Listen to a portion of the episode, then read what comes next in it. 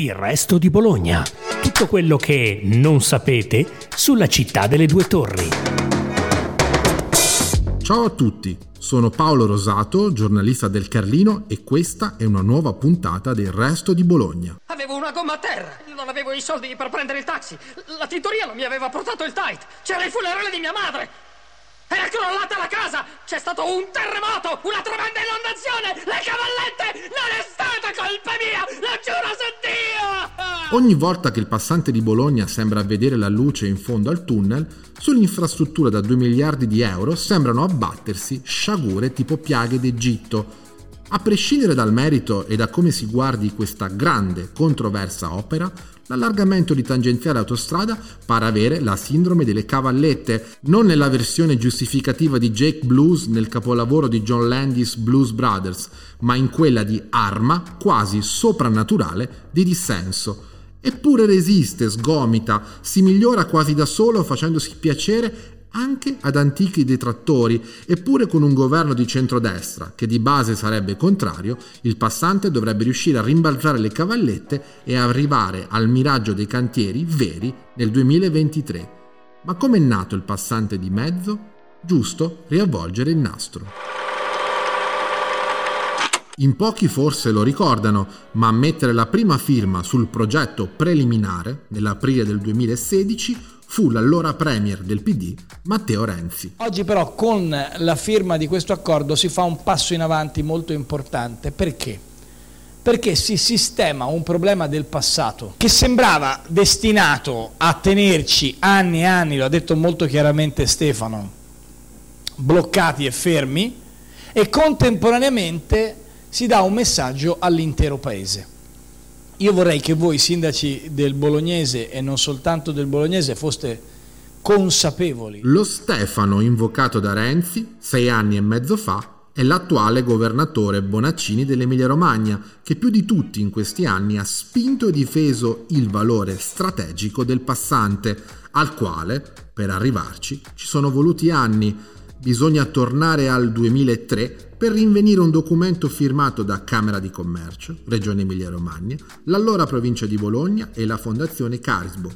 Titolo del documento Riorganizzazione del sistema autostrada tangenziale del nodo di Bologna e spuntarono a ruota l'ipotesi del passante nord e quella del passante sud. L'opzione nord prevedeva la costruzione di una nuova bretella autostradale che servisse a mettere in collegamento Borgo Panigale e Ozzano, un percorso di 40 km anche con una variante più corta e meno convincente, che avrebbe dovuto alleggerire il territorio comunale del traffico autostradale mentre le due corsie autostradali si sarebbero dovute unire alla tangenziale, portandole a quattro corsie per senso di marcia. Questo progetto è stato definitivamente abbandonato nel 2015 in seguito alle proteste dei sindaci dei comuni interessati. Il passante sud, invece, molto meno dibattuto negli anni, prevedeva due possibili percorsi e in entrambi i casi l'idea era quella di collegare la 14 da San Lazzaro con la 1 all'altezza di Pontecchio Marconi oppure poco più a nord, sempre passando attraverso un sistema di gallerie sotto i colli. Ma niente, all'inizio del 2016 Autostrade per l'Italia concordò con gli enti locali di allargare in sede. Addio passante nord, addio anche la discussione, seppur flebile, del passante sud, tante le ragioni suffragate da studi, meno movimentazione di terra, meno costi e un migliore alleggerimento del traffico cittadino. E il passante di mezzo, oggi passante di nuova generazione grazie a diverse migliorie green, tra le quali pannelli per la produzione di energia solare sulle gallerie, l'ha spuntata con l'allargamento dall'uscita 3 all'uscita 13, con tre corsie con emergenza per senso di marcia, sia in autostrada sia in tangenziale e con una corsia in più per il trafficato tratto tra la 6 e la 8. Insomma, in sei anni sono cambiati governi di qualsiasi colore, ma l'infrastruttura ha retto portando a casa l'ok ambientale, la conferenza dei servizi e anche il recente via libera del Ministero dei Trasporti guidato da Matteo Salvini e dal vice ministro di Fratelli d'Italia Galeazzo Bignami, bolognese.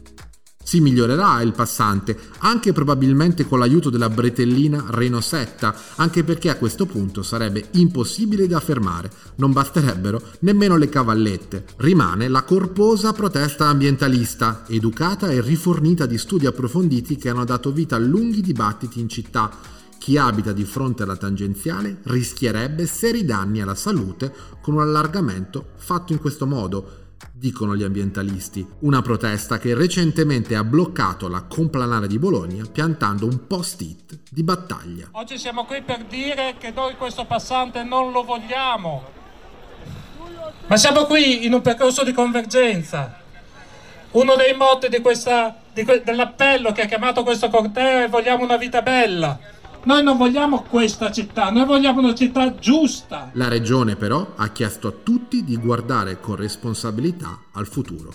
Ecco l'opinione di Stefano Bonaccini. Quindi noi ci auguriamo che venga dato il via libera ad opere infrastrutturali che, ripeto, eh, garantiscono il fatto che questa regione voglia competere con i territori più avanzati d'Europa del mondo, ma soprattutto garantisca a chi ha voglia di lavorare di poter lavorare. Grazie per averci ascoltati e seguite ancora il resto di Bologna, il podcast della redazione del resto del Carlino.